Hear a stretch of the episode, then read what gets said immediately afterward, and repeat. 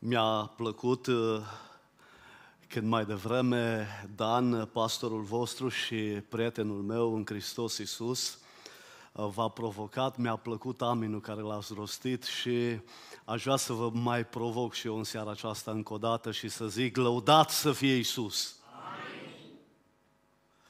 Uh, prin asta am și probat ceva, să văd dacă chiar sunteți biserica cărui nume îl purtați. Biserica Învierea. Și da, sunteți. Dumnezeu să fie slăvit! Amin. În seara aceasta am să vă citesc din uh, Scriptură despre un om, un bărbat, uh, ca noi, cei care suntem bărbați în seara aceasta aici, care pentru oamenii din zona în care omul ăsta locuia era privit un oarecare. Un oarecare om, un oarecare Lazar, că acesta este numele lui, însă pentru Domnul vieții, pentru stăpânul Universului, pentru Mântuitorul cel adevărat, acest oarecare, știți cum era privit de Isus? Ca prietena lui. Și Isus îl iubea pe Lazar.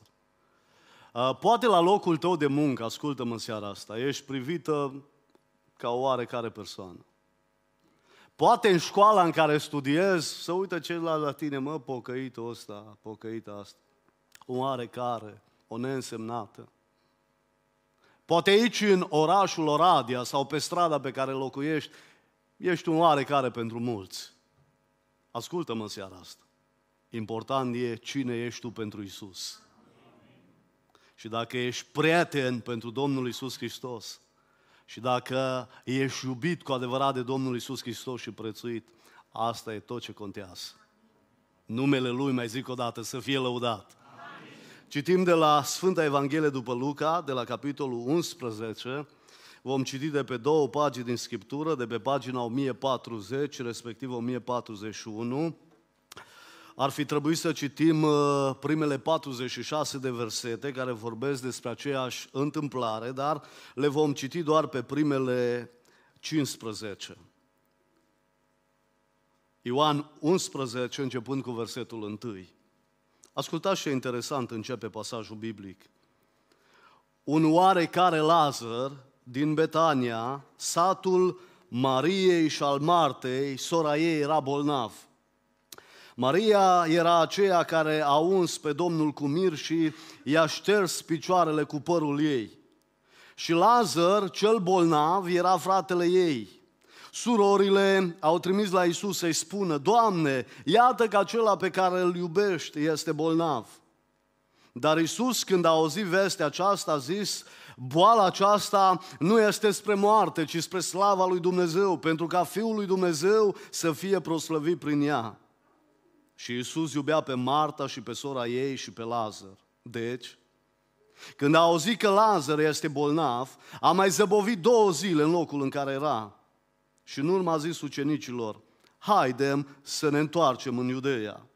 Învățătorule, i-au zis ucenicii, acum de curând, iudeii ă, de curând căutau iudeii să te ucidă cu pietre și te întorci în Iudeea. Iisus a răspuns, Uh, nu sunt 12 uh, ceasuri în zi? Dacă umblă cineva ziua, nu se potignește, pentru că vede lumina lumii acesteia. Dar dacă umblă noaptea, se potignește, pentru că nu are lumina în el. După aceste vorbe, le-a zis, Lazar, prietenul nostru, doarme, dar mă duc să-l trezesc din somn. Ucenicii au zis, Doamne, dacă doarme, are să se facă bine. Iisus vorbise despre moartea lui, dar ei credeau că vorbește despre o digna căpătată prin somn. Atunci Iisus le-a spus pe față, Lazar a murit. Și mă bucur că n-am fost acolo pentru voi ca să credeți, dar acum haidem să mergem la el. Amin. Aș vrea să stăm cu capetele plecate și vreau să mă rog înainte de a predica. Tatăl nostru din ceruri, Îți mulțumesc pentru seara aceasta de 1 octombrie 2023. Te simt prezent aici în biserica ta, în biserica Învierea. Numele tău să fie onorat. Avem nevoie de cuvântul tău. Avem nevoie de lumină și de inspirație în seara aceasta. Avem nevoie să te descoperi într-un mod personal pe limba noastră. Noi credem în adevărul cuvântului Tău. Noi credem în puterea cuvântului Tău, Doamne Dumnezeule. Noi credem că în această seară Te vei revela pe limba noastră. Ne vei vorbi potrivit nevoi sufletului nostru și vei face, Doamne, ca planul Tău să fie tot ce contează pentru existența noastră. O, îți mulțumim că Te vei arăta nouă în această seară. Mulțumim că ne-ai cercetat prin imnuri de glorie. Mulțumim că ne-ai dat posibilitatea să vorbim vorbim cu Tine prin rugăciune și acum așteptăm să-ți auzim vocea, Doamne, să ne vorbești prin mesajul cuvântului Tău care este viu, care este dătător de speranță. Doamne, credem că îți vei onora cuvântul în seara aceasta și că aici vei lucra, Doamne, potrivit planului Tău, vei cerceta, vei mângâia, vei edifica, vei întări în credință. În această seară vei da direcție multor oameni, Doamne Dumnezeule, și vei face ca mesajul cuvântului tău să aibă putere și rezonanță în viețile noastre. Îți mulțumesc frumos, Tată din ceruri, în numele Mântuitorului nostru, a Domnului Isus Hristos, am cerut toate aceste lucruri și cred în toată ființa mea că m-ai ascultat. Amin. Vă invit acum să vă reașezați.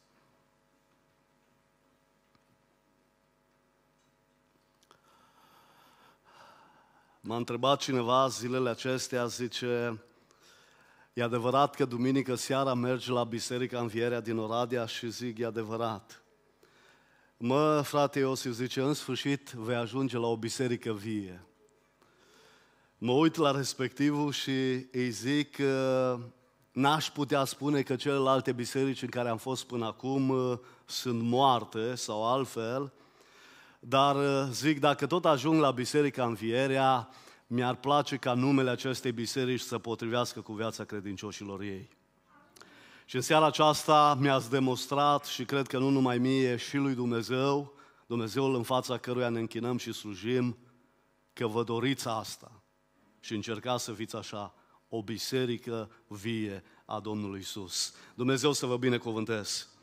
Mă bucur să-l reîntâlnesc pe Dan, spunea el că am fost colegi la institut, noi ne aducem uh, aminte de institut și avem uh, multe amintiri ale noastre. Uh, să-mi îngăduiască, Dan, să vă spun ceva de la institut în seara asta și chiar dacă se filmează și poate vor auzi și alții, este o realitate trăită de noi. În anii de studenție, la Institutul Teologic, când noi am studiat, am mâncat doar trei feluri de mâncare. Când era sărbătoare, mâncam cartofi, în weekend mâncam cartofi și de luni până... Dar ne-au prins bine.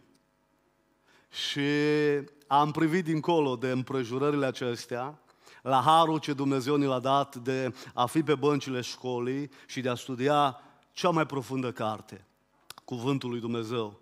Și pentru aceasta îl mai laud odată pe Domnul seara asta. Mă bucur să-l revăd și pe Otto, cu prealeasa lui soție, cu copiilor.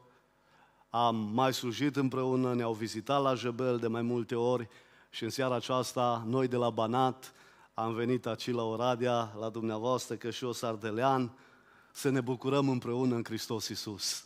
Domnul să fie lăudat. Abia acum începe predica. Știți că fiecare din noi am avut momente în viață în care am întârziat undeva? Poate am întârziat la o întâlnire anume. Uh, poate în viață am întârziat la autobuz sau la tren. Uh, poate, fiind pe băncile școlii, am întârziat uneori la ore. Poate dumneata ți-ai propus să ajungi la locul de muncă, la fix sau înainte de fix, dar întâmplarea nefericită a fost că uneori ai întârziat. Trebuie să recunoaștem că uneori am întârziat chiar la biserică și nu știu cum s-a întâmplat în seara asta, că mie și lui Flavius uh, chiar ne-a ieșit lucrul ăsta. Nu ne-am propus și uh, Vă spun asta că întârzierea umană face parte din categoria acelor întâmplări nefericite care ne creează disconfort și de care ne este rușine. Însă dacă e să privim dincolo de întârzierea umană în această seară, trebuie să recunoaștem că nu odată și nu de puține ori am avut impresia că și Dumnezeu întârzie. Acele momente din viață când răspunsul la rugăciune a întârziat. Acele momente din viață când am așteptat vindecarea lui Dumnezeu în dreptul nostru, în dreptul poate a unui copil din familie, a cuiva drag și vindecarea aceea a întârziat. Acele momente din viață în care eliberarea de care am avut nevoie într-o anumită împrejurare a întârziat. Ca ajutorul lui Dumnezeu în problema noastră. Uneori am avut impresia că a întârziat.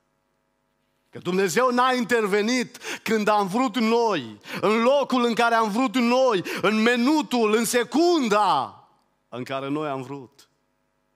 Și toate acestea ne-au creat impresia că și Dumnezeu uneori întârzie. Știți că problema aceasta a fost și problema Martei și a Mariei? Că și ele uh, și-au creat impresia asta, au trăit cu această realitate în mintea lor că Domnul Isus Hristos a întârziat în problema fratelui lor Lazar, că a venit prea târziu. Iar Lazar a murit în loc să fie vindecat de boala lui, deși realitatea era cu totul alta. Știți că Marta și Maria n-au putut privi dincolo de realitatea aceasta, ci s-au împotmolit în fața acestei realități. Ele nu vedeau dincolo de situația prezentă planul lui Dumnezeu ce-l avea cu fratele lor. De aceea femeile acestea au fost dezamăgite, crezând că Domnul a întârziat în problema fratelui lor intenționat. Apropo, de atâtea ori am fost și noi la fel în viața asta. Și ne-am comportat exact ca și Marta și Maria și am zis, Doamne, dacă interveneai mai repede, Doamne, dacă mă ascultai și interveneai când te-am strigat, o, câți creștini și pocăiți n-am auzit care i-au reproșat lui Dumnezeu și au zis, Doamne, dacă intervenea ieri, dacă intervenea la altă ieri, dacă interveneai săptămâna trecută, nu mâine, Doamne, nu viitor, nu altă dată. Și adesea ni s-a creat și nouă impresia aceasta, că Dumnezeu pe care îl urmăm și îl slujim, uneori întârzie. De aceea am intitulat predica din această seară când crezi că Dumnezeu întârzie. Dragii mei, Ioan 11 ne transmite faptul că uneori planul lui Dumnezeu și iubirea lui Dumnezeu față de noi sunt greu de înțeles. Fiindcă atunci când avem cea mai mare nevoie de El, avem impresia că întârzie să ne vină alături. Când avem cea mai mare nevoie de sprijin emoțional, când avem cea mai mare nevoie de sprijin moral și chiar de sprijin fizic, atunci avem impresia că în loc ca Domnul să ne vină alături, să ne fie aproape, El întârzie să apară. C.S. Lewis a dus la un moment dat o luptă de a-L înțelege pe Dumnezeu. Am cred că majoritatea dintre dumneavoastră ați auzit despre C.S. Lewis, un celebru autor creștin. Vă aduc aminte o carte pe care omul ăsta a scris-o, Creștinismul redus la esență. A dus o luptă la un moment dat C.S. Lewis de a-L înțelege pe Dumnezeu. Uh, spunea el că nevastă sa uh, suferea de un cancer galopant de oase și C.S. Lewis privea la nevastă sa cum uh, se stingea sub ochii lui. În acele momente teribile, C.S. Lewis a declarat următoarele, într-o scriere de-a lui apar cuvintele acestea, nu este vorba că mă aflu în primejdea de a înceta să cred în Dumnezeu, Adevărata primejde, spunea C.S. Lewis, este că ajung să cred lucruri groaznice despre el. Concluzia despre care mă îngrozesc nu este, deci la urma urmei nu există Dumnezeu, ci concluzia care mă sperie e că așa arată Dumnezeu uneori. Uneori Iisus, ascultați-mă bine în seara asta, își arată iubirea Lui față de noi, întârziind să apară, că noi avem cea mai mare nevoie de El.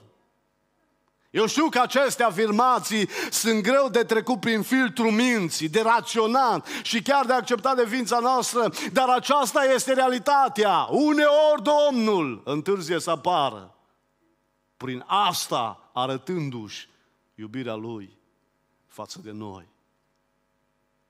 Chiar dacă pare că adevărul acesta trece dincolo de logica pământească, El este cât se poate de evident.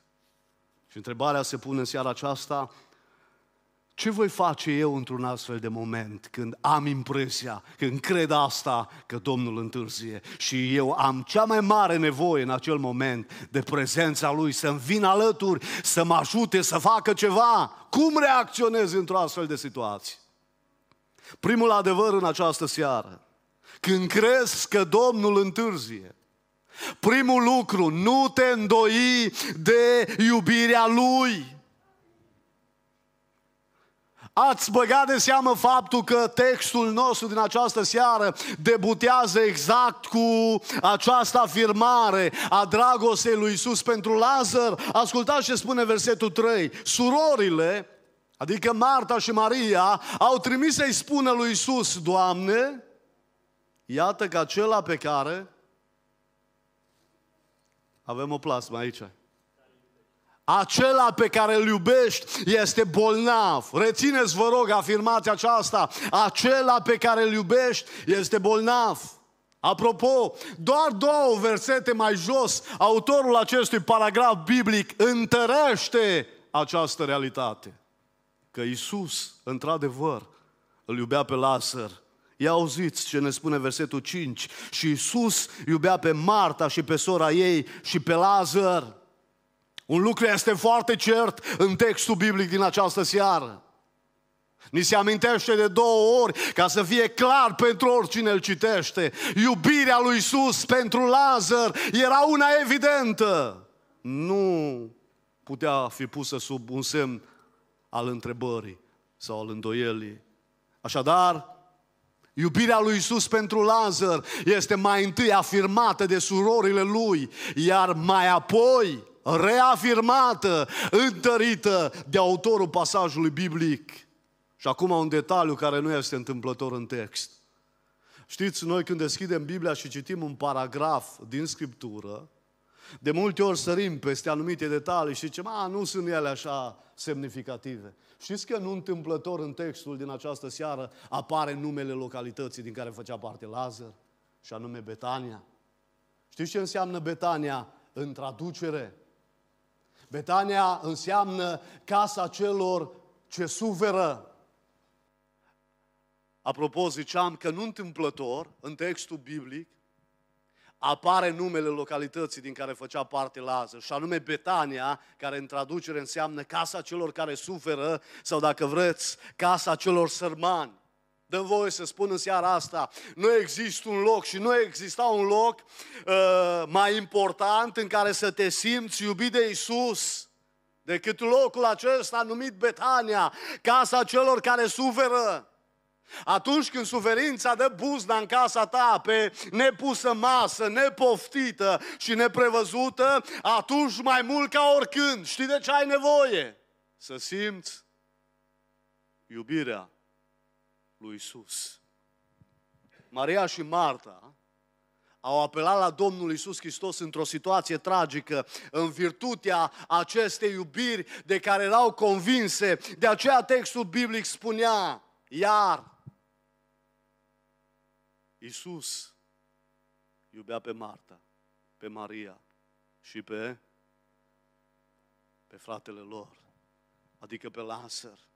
Apropo, știți că Domnul Iisus Hristos avea acea capacitate incredibilă de a-i face pe oameni, de a-i determina să se simtă iubiți de El?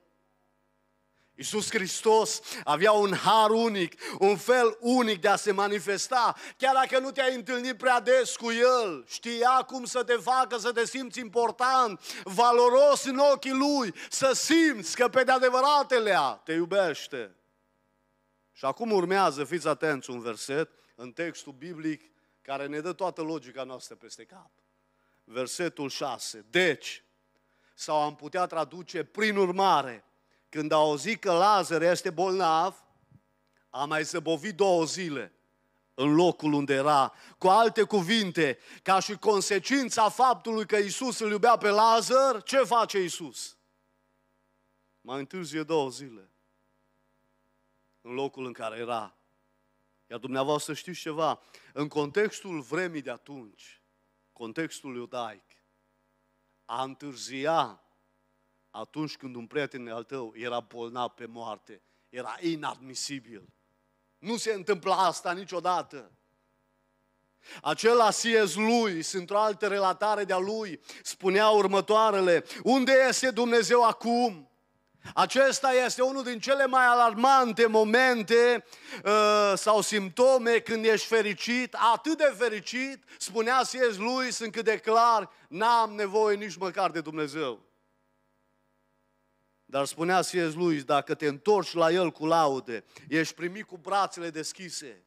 Dar du-te la El, adică la Isus, când ești disperat, când orice alt ajutor este zadarnic, știi ce vei găsi? Spunea C.S. Lewis, o ușă închisă în față și zăvorul dinăuntru răsucit de două ori.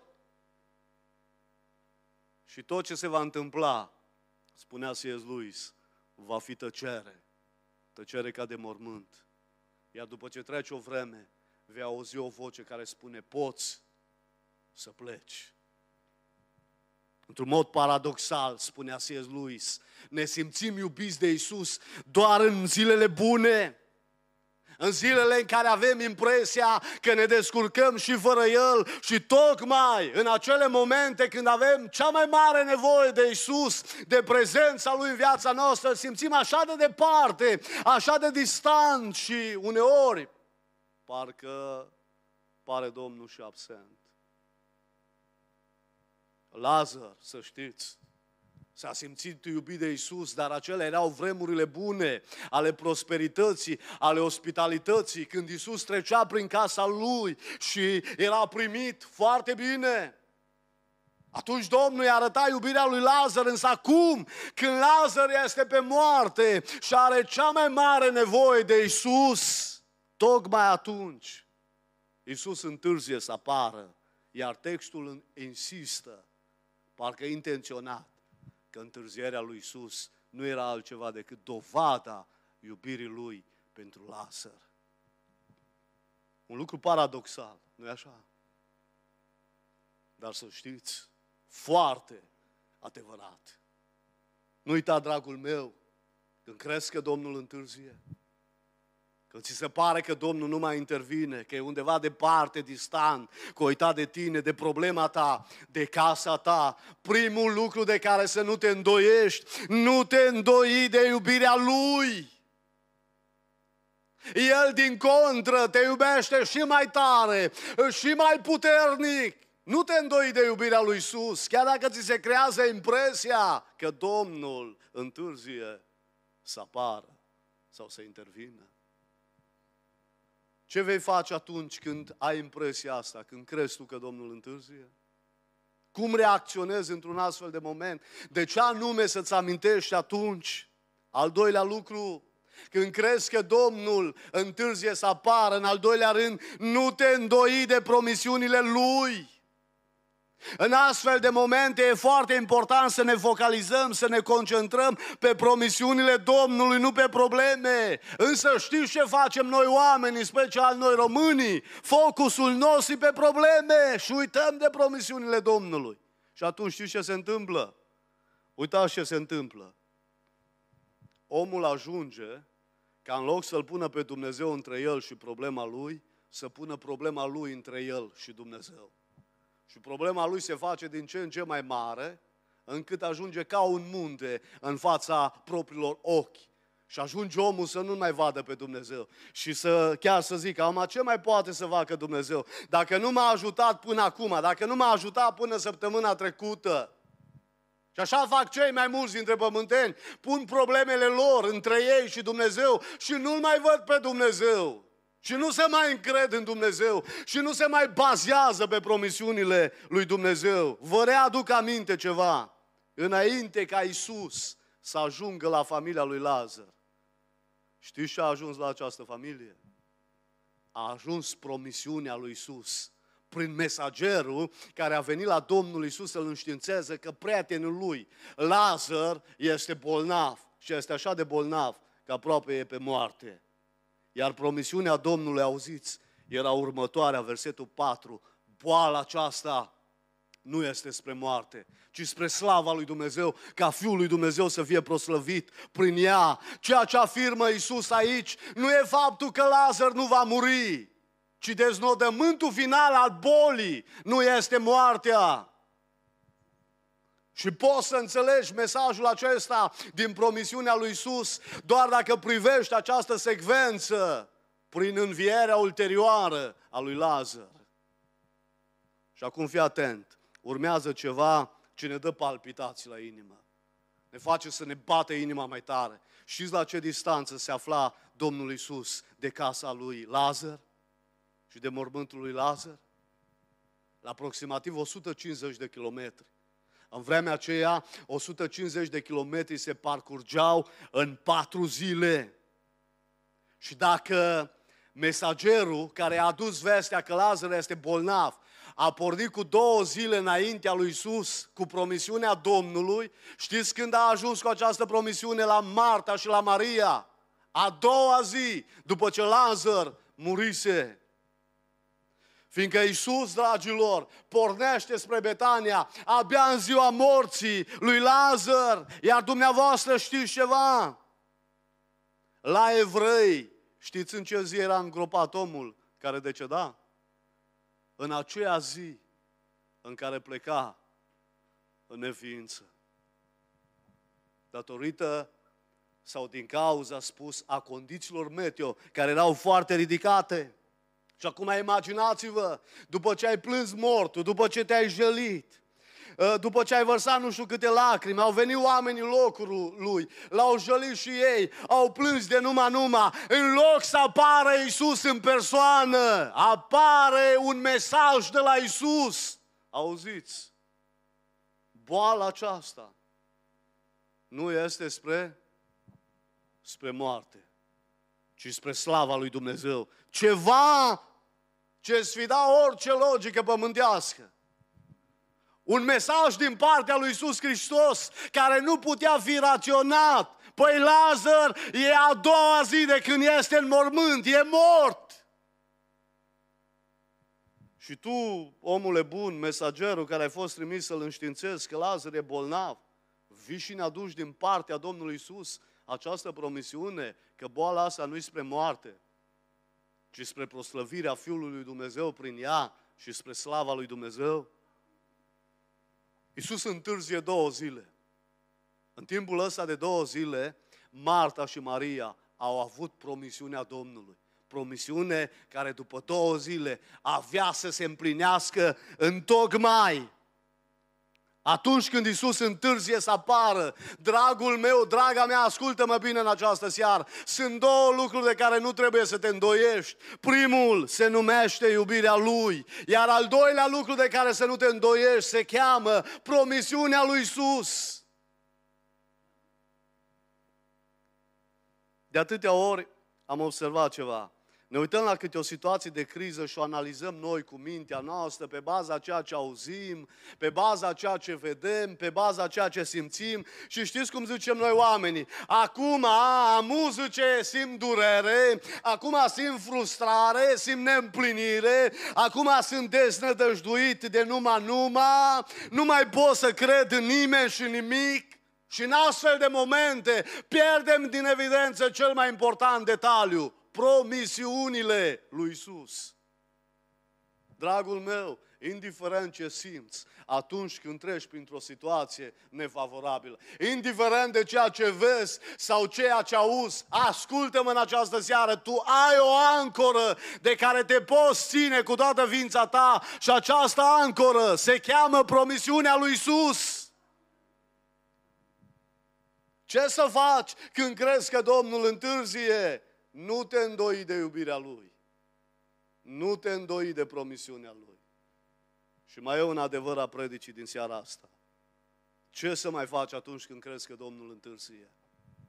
În al treilea rând, nu te îndoi de puterea Lui. Fii atent ce se întâmplă, foarte interesant. Iisus pornește spre Lazar exact în ziua în care acesta moare.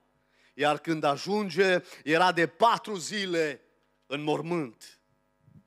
Rețineți detaliul acesta că este foarte important. Dacă Iisus ar fi pornit spre Lazar în ziua în care a primit vestea că prietenul lui Lazar este bolnav, ar fi ajuns la Lazar a doua zi, după ce Lazar murise. Așa că oameni buni, nu întârzierea lui Isus a provocat moartea lui Lazar, ci trecerea lui Lazar din această viață prin moarte făcea parte din planul lui Dumnezeu. Și acum, vedeți, pentru noi românii, un mort este tot mort. Că omul murit de două zile sau de patru zile, știți ce zicem noi oameni? Domnule, decedatul e tot decedat. În schimb, vreau să rețineți următorul detaliu foarte important. Evreii priveau moartea într-un mod diferit. Există un citat din cultura rabinică a vremii respective, uh, comunicat de Barca Para. Barca Para ne transmite următorul fapt, că sufletul omului în cultura rabinică se credea următorul lucru, trei zile se plimba sufletul prin cimitir, pe deasupra mormântului și mereu și mereu încerca să intre în mormânt și în trupul decedatului. Dacă trei zile nu se întâmpla nimic, din a treia zi omul își schimba complet înfățișarea, în cultura evreilor se spunea că din momentul acela nu se mai poate întâmpla nimic. Barca Para ne transmite următorul fapt, că trei zile mormântul era lăsat deschis și oricând sufletul omului putea reveni în trup, așa explicau în vremea de atunci evrei erorile medicale. Când unul poate era în comă sau poate în moarte clinică și știu eu, cineva de lângă el zicea, mă, o decedat, hai să-l punem în mormânt. Și acum auziți, iar dacă în cele trei zile nu se întâmpla nimic, în a patra zi mormântul acela era pecetluit.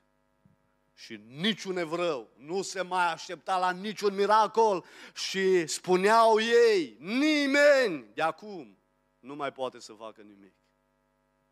Personal, dragilor, eu nu cred că Isus a crezut în teoria celor trei zile. Nu cred asta. Însă îmi place să cred că Domnul Isus Hristos a ținut cont de ea. Fiindcă majoritatea evreilor care au participat la mormântarea lui Lazar au crezut în această teorie. Și acum auziți, iată de ce întârzie Domnul Isus Hristos două zile. În primul rând, ca să dea peste cap teoria și crezul tuturor scepticilor și să demonstreze unei lumi întregi că El este Fiul lui Dumnezeu, Mântuitorul lumii și că El e în stare să producă cel mai mare miracol din umanitate. Când nu se mai aștepta nimeni, când nu mai exista nicio speranță, când toată lumea spunea s-a terminat, a intervenit unul care este stăpânul Universului, care este Domnul vieții și care este suveran peste toate. Și el a zis, ba, se poate, că eu sunt Dumnezeu. Întreg miracolul acesta a urmărit un singur scop, unul singur.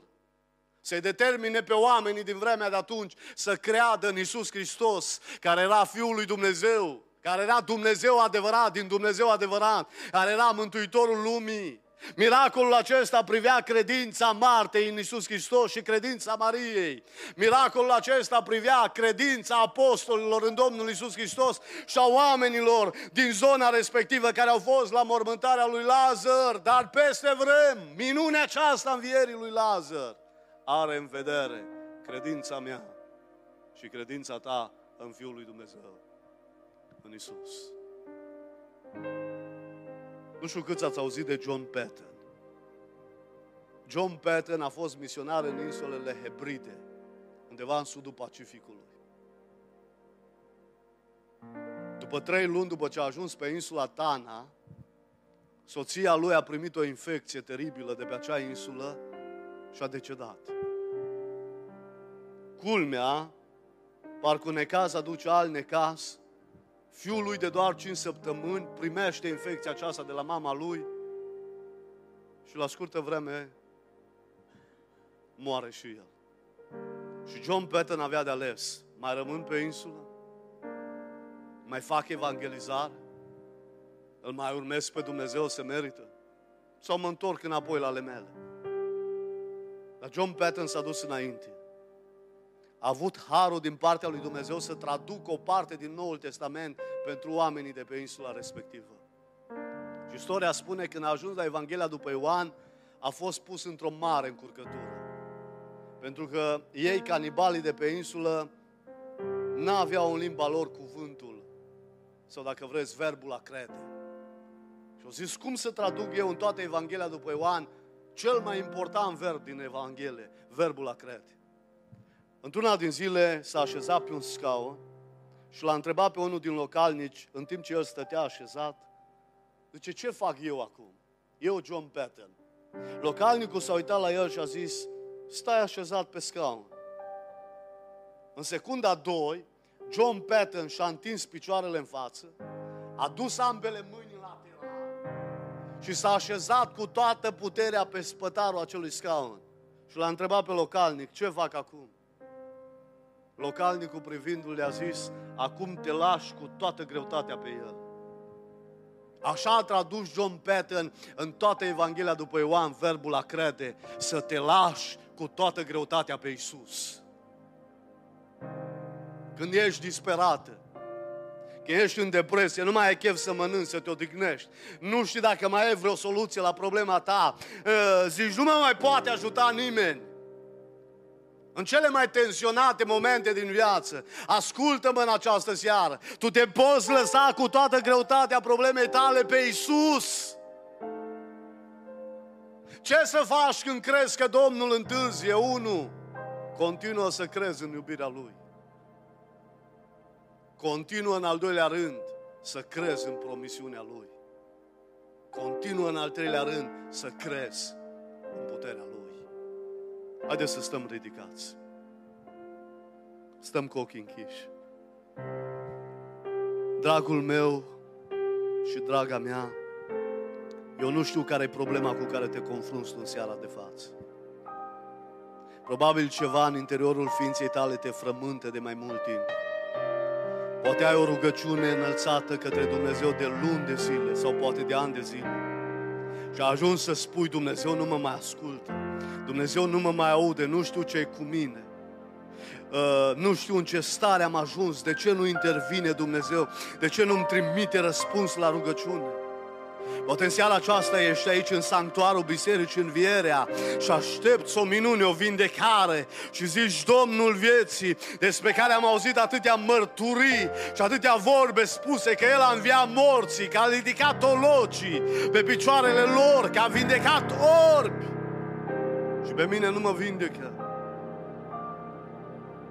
Poate zici în seara asta, cine mă poate ajuta să ies din depresie? să depășesc starea de criză. Ascultă-mă, este unul care este Isus. El este Domnul vieții. El este cea mai mare speranță. El este cea mai puternică ancoră când îți este greu. Despre el, autorul unei cântări spunea că nu există munte prea înalt ca să nu-l miște. Nu există problemă prea grea să nu o rezolve. În seara aceasta aici este Isus Hristos, Fiul lui Dumnezeu. El vrea să-ți întărească încrederea în El în această seară. El vrea ca inima ta să fie lipită de El și să spui, Doamne, îți mulțumesc că mi-ai ieșit înainte, Doamne. Mulțumesc că mi-ai deschis mintea, mi-ai deschis ochii. Doamne, n-am înțeles până în seara aceasta de ce ai lucrat, ai procedat așa după cum am văzut până astăzi. Dar, Doamne, îți mulțumesc că Tu ești răspunsul, Doamne, la încercarea mea, la problema mea. Și îți mulțumesc, Doamne, că din seara asta nu voi mai cârti. Din seara asta nu voi mai pune întrebări care nu și-au rost. Din seara asta nu voi mai zice de ce, Doamne, ai întârziat? De ce n-ai venit când te-am chemat, când am crezut eu că este cel mai bine? Pentru că Tu ești sfințenia întruchipată. Fiindcă Tu ești perfecțiunea întruchipată, fiindcă Tu ești Dumnezeu cel suveran și atotputernic, fiindcă dețin control universul și împrejurările vremurilor. Doamne, n-am de ce să mă tem, spune lui Hristos în seara asta, sunt pe brațele Tale, Doamne, și pe brațele Tale sunt în cea mai mare siguranță, indiferent de împrejurări și de probleme, Doamne. Din seara asta vreau să privesc mai mult la Tine, Doamne. Vreau să te pun pe Tine între mine și problema mea, între mine și criza prin care trec, Doamne Dumnezeule. Oh, Tu ai putere să intervii și să lucrezi. Aș vrea să-ți dau prilejul să te rogi împreună cu mine, acum la final de slujbă, să-ți încredințezi viața și soarta în mâna acestui Dumnezeu puternic și să spui, Doamne, îți mulțumesc că mă iubești. Uneori am crezut că nu mă mai iubești, Doamne, că m-ai abandonat. M-ai aruncat la coșul de gunoi a societății. Spune lui Isus în seara aceasta, Doamne, nu e așa cum am crezut eu. Tu ești plin de bunătate și de dragoste față de mine. Și chiar și atunci când am simțit că nu mă mai iubești, iubirea Ta era adevărată pentru mine, Doamne. M-am îndoit uneori de cuvântul Tău, de promisiunile Tale, Doamne. Spune lui Iisus Hristos în această seară, nu vreau să mă mai îndoiesc. Vreau să mă încred în cuvântul Tău, Doamne, în ceea ce ai făgăduit cu toată ființa mea. Doamne, nu mă mai îndoiesc de puterea Ta din seara aceasta. Și vreau să mă încred în Tine, Doamne. Și indiferent ce s-ar întâmpla, mă încred în Tine. Pentru că Tu ești pe tron și pentru că Tu ești răspunsul la problema mea și pentru că Tu intervii, Doamne, poate atunci când nu mă gândesc eu, dacă când intervii Tu este cel mai bine și atunci se întâmplă cel mai mare miracol. Și minunea pe care o faci tu nu poate fi contestată de nimeni. O, îți mulțumim că în seara aceasta aici în Biserica Învierea vei face multe minuni, Doamne. Unele la nivel de inimă, altele la nivel de suflet, altele la nivel relațional, altele la nivel familial. Doamne, credem că vei atinge și sufletul oamenilor în seara aceasta.